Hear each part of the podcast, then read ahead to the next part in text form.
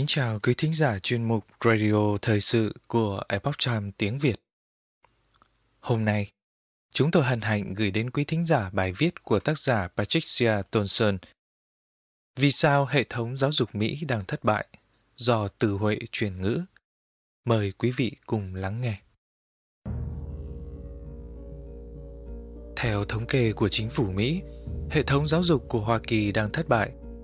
Một chuyên gia cho biết – việc hạ cấp các tiêu chuẩn và sự chuyển hướng trọng tâm từ học giỏi toán, khoa học, đọc hiểu và lịch sử sang khai triển các thuyết kiến tạo xã hội như thuyết sắc tộc trọng yếu CRT sẽ khiến học sinh tốt nghiệp đọc viết kém hơn.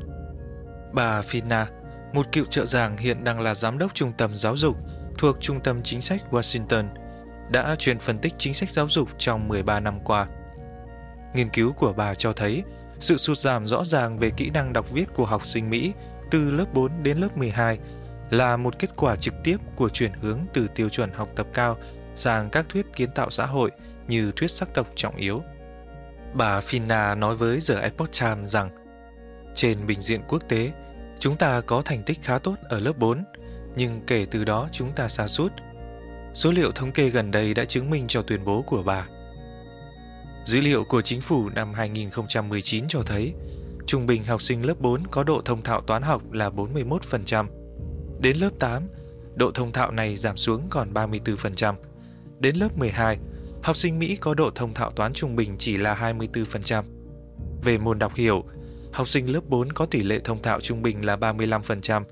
Đến lớp 8, độ thông thạo giảm xuống còn 34% và đến lớp 12, học sinh Mỹ trung bình chỉ có một chút cải thiện về trình độ, lên 37%. Về môn viết, ở lớp 4, độ thông thạo là 28%, với học sinh lớp 8 và lớp 12 có chung số điểm là 27%. Với môn khoa học, các học sinh Mỹ còn tệ hơn nhiều.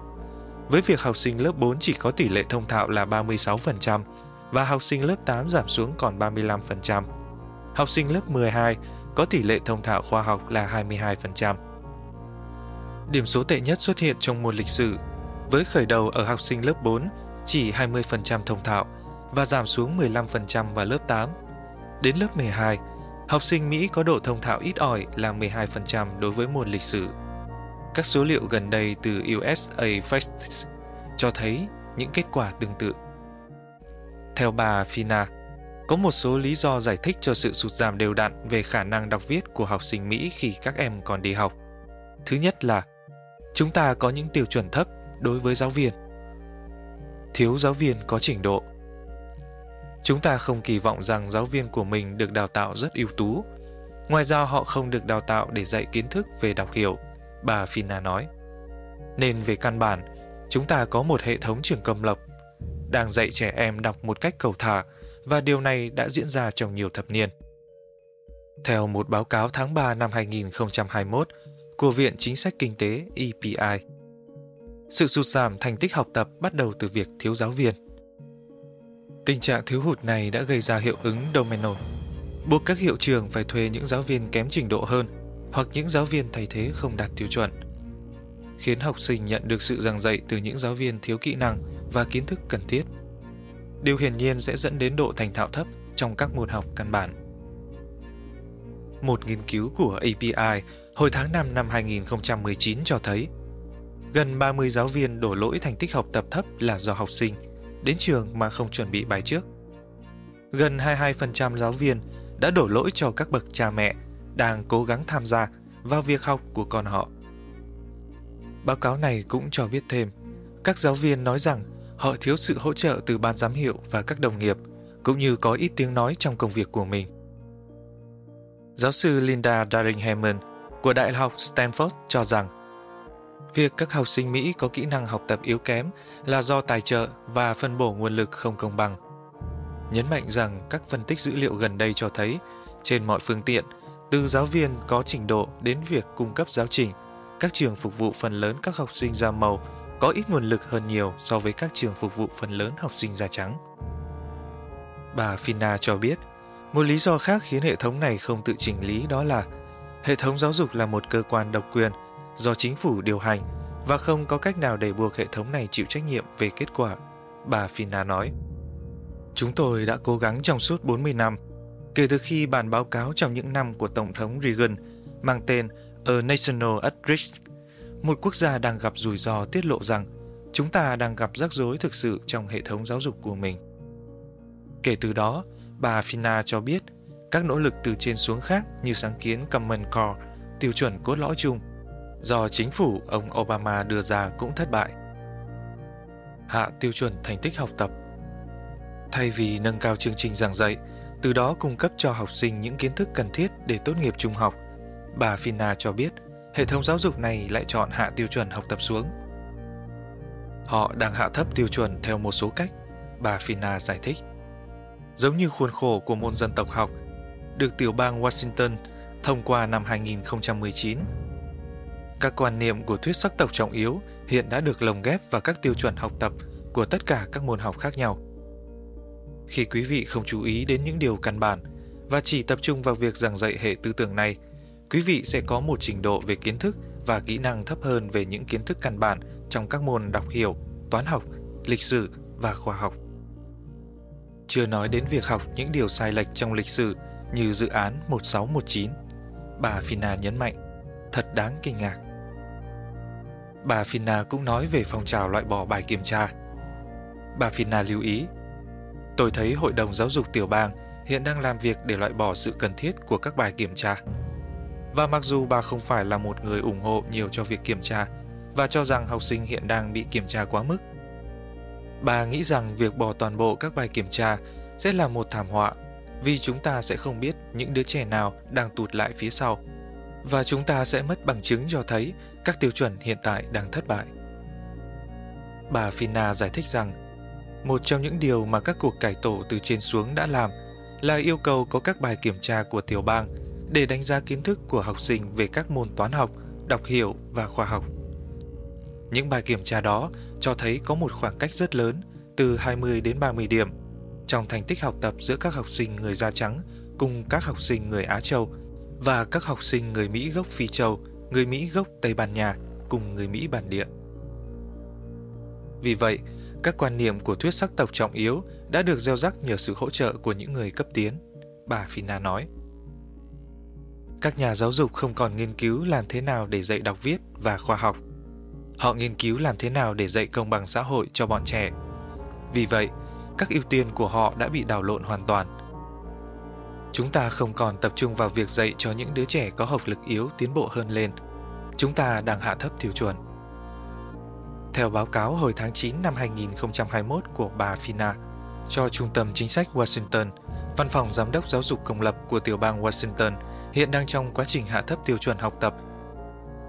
Đối với các môn học ngữ văn tiếng Anh, lịch sử, xã hội học, toán học và khoa học, đồng thời thay thế chúng bằng các tiêu chuẩn kết hợp các phương pháp hay nhất trong môn dân tộc học. Trước đó, năm 2019, cơ quan lập pháp tiểu bang Washington đã bỏ phiếu để làm suy yếu định nghĩa chính thức về giáo dục căn bản bằng cách khiến các tài liệu học tập rời xa các tiêu chuẩn học thuật cốt lõi nhằm tạo ra những công dân toàn cầu trong một xã hội toàn cầu có sự trân trọng dành cho các nền văn hóa đa dạng. Nhóm những người bảo vệ hiện trạng theo bà Fina, nỗ lực mới này của hệ thống trường học để bỏ đi các nỗ lực đạt thành tích học tập và chuyển sang các thuyết kiến tạo xã hội như thuyết sắc tộc trọng yếu là một cố gắng nhằm che giấu sự thật rằng họ đã thất bại trong việc giáo dục con em chúng ta. Toàn bộ ý tưởng này là nếu cộng đồng biết rằng các trường học không dạy con họ đến những trình độ căn bản, thì họ sẽ đứng lên phản đối.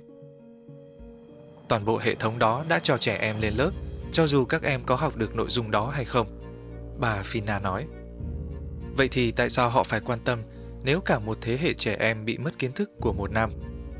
Nó phù hợp với kiểu làm việc của họ. Họ không cá nhân hóa giáo dục. Họ không đảm bảo rằng từng đứa trẻ một đã sẵn sàng học lên lớp tiếp theo. Họ cho chúng lên lớp đặc biệt là trẻ em thuộc các nhóm thiểu số. Những người duy nhất ngăn cản việc cải tổ đích thực là những người bảo vệ hiện trạng, những người muốn hệ thống này đúng như hiện trạng của nó bây giờ. Xóa bỏ tất cả số liệu về sự thất bại. Trong những năm qua, các trường học đã tìm cách loại bỏ khái niệm chiến thắng để bảo vệ cảm xúc của những người bị thua cuộc. Sự việc bắt đầu xảy ra khi các giáo viên ngừng sử dụng bút đỏ để chấm điểm vì các chuyên gia cho rằng việc sử dụng một cây bút đỏ có thể vô tình truyền đi những cảm xúc tiêu cực. Sau đó, có ý kiến cho rằng giáo viên nên ngừng sử dụng những biểu đồ hành vi vì phần thưởng là để huấn luyện các vật nuôi chứ không phải con người. Và coi một cách hành xử là tốt hoặc xấu là một phần của một mẫu hình cũ kỹ không tính đến tính khí, giai đoạn phát triển hoặc nhu cầu cảm xúc của một đứa trẻ. Kế tiếp, các trường học tiếp tục bỏ việc tính điểm trong các môn thể thao, bỏ các danh hiệu thủ khoa cùng các giải thưởng. Hiện các trường học đang cố gắng loại bỏ các bài kiểm tra chuẩn hóa vì những bài kiểm tra này được cho là phân biệt chủng tộc. Với điểm số bài kiểm tra ngày càng tệ, giờ đây họ muốn loại bỏ toàn bộ các bài kiểm tra, bà Fina than thở. Đó không phải là con đường để tiến lên. Nếu quý vị nghiên cứu hệ tư tưởng của thuyết sắc tộc trọng yếu, thì nó phù hợp với tư tưởng của họ, đó là chế độ này là phân biệt chủng tộc, người da trắng là những kẻ áp bức. Lý do duy nhất khiến trẻ em thiểu số không tiến lên được là vì chúng bị đối xử bất công hơn những trẻ em da trắng. Vì vậy, làm thế nào để chúng ta khắc phục điều đó? Chúng ta phải xóa bỏ tất cả các số liệu cho thấy chúng ta đã làm không tốt với tư cách là các nhà giáo dục. Hôm 14 tháng 7 năm 2021, Tổng thống tiểu bang Oregon Keith Brown, một thành viên Đảng Dân Chủ, đã lặng lẽ ký một dự luật mà theo đó đã bỏ yêu cầu đòi hỏi các học sinh trung học phải chứng minh kỹ năng đọc, viết hoặc giải toán thành thạo trước khi tốt nghiệp. Trong nỗ lực giải quyết tình trạng không được đến trường do các đợt đóng cửa trường học niên khóa 2020-2021 trong đợt bùng phát dịch COVID-19, học khu các trường công lập của thành phố Alexandria thuộc tiểu bang Virginia đã thiết lập một chính sách mới, ngừng yêu cầu các học sinh hoàn thành bài tập về nhà đúng hạn, tuyên bố điểm kiểm tra cuối kỳ sẽ chỉ được tính nếu không làm giảm điểm tổng kết khóa học của học sinh đó, đồng thời tuyên bố rằng điểm thấp nhất có thể được chấm trong một bài kiểm tra cuối kỳ là 50% của điểm tối đa. Tháng 11 năm 2021, Đại học California State đã tự hào loan báo về sự tăng trưởng ấn tượng số lượng sinh viên tốt nghiệp sau khi hạ thấp các tiêu chuẩn để tốt nghiệp. Tháng 7 năm 2021, Hội đồng trường học của học khu quận Clark thuộc tiểu bang Nevada đã bỏ phiếu để sửa đổi chính sách chấm điểm của học khu nhằm chỉ cho phép điểm số trên 50%, đồng thời cho phép học sinh sửa lại bài tập, làm lại bài kiểm tra và loại bỏ một số yếu tố hành vi như phải có mặt tại trường và tham gia học tập để có điểm.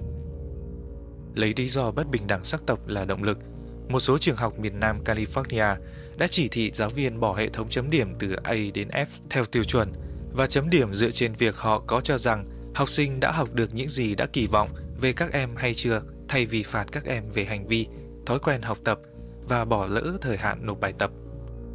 New York đã làm điều tương tự hồi tháng 1 năm 2021. Mặt tốt của COVID-19 Chớ chiều thay, bà Fina cho rằng hy vọng lớn nhất về giáo dục dành cho trẻ em Mỹ sẽ trỗi dậy từ đống trò tàn của các vụ đóng cửa trường học do COVID-19. May mắn là cuối cùng chúng ta sẽ nhận ra mức độ tệ hại của hệ thống giáo dục. Bà Fina nói. Thông qua các đợt phong tỏa do Covid, người ta đã thấy rõ rằng có rất nhiều trẻ em đã bị tụt lại bao xa và các phong trào mở rộng lựa chọn trường học sẽ không biến mất. Bởi vì các bậc cha mẹ đã thức tỉnh. Đó là điều rất thú vị khi trường học ngừng hoạt động do Covid. Cùng với đó, phụ huynh cũng nhận diện được rằng thuyết sắc tộc trọng yếu điên rồ này đang kiểm soát các trường học cho rằng trẻ em là người xấu và nếu các em là người da trắng thì các em là những người phân biệt sắc tộc. Và nếu các em không phải là người da trắng thì các em là những nạn nhân sẽ dẫn đến các vụ kiện. Có thể từ đống trò tàn này, việc lựa chọn trường học sẽ hồi sinh. Bà Fina nói về những hỗn loạn trong giáo dục diễn ra sau các vụ đóng cửa trường học. Đây vẫn là một nền dân chủ, việc bày tỏ các quan điểm vẫn đang diễn ra trong ngành giáo dục, bởi vì chúng ta quan tâm đến con em chúng ta. Đó là điều tôi đang mong đợi, rằng mọi người sẽ thấy sự sáng suốt của việc trao cho các bậc cha mẹ quyền kiểm soát thực sự. Quý thính giả thân mến, chuyên mục Radio Thời sự của Epoch Time tiếng Việt đến đây là hết. Để đọc các bài viết khác của chúng tôi, quý vị có thể truy cập vào trang web epochtimeviet.com. Cảm ơn quý vị đã lắng nghe, quan tâm và đăng ký kênh. Chào tạm biệt và hẹn gặp lại quý vị trong chương trình lần sau.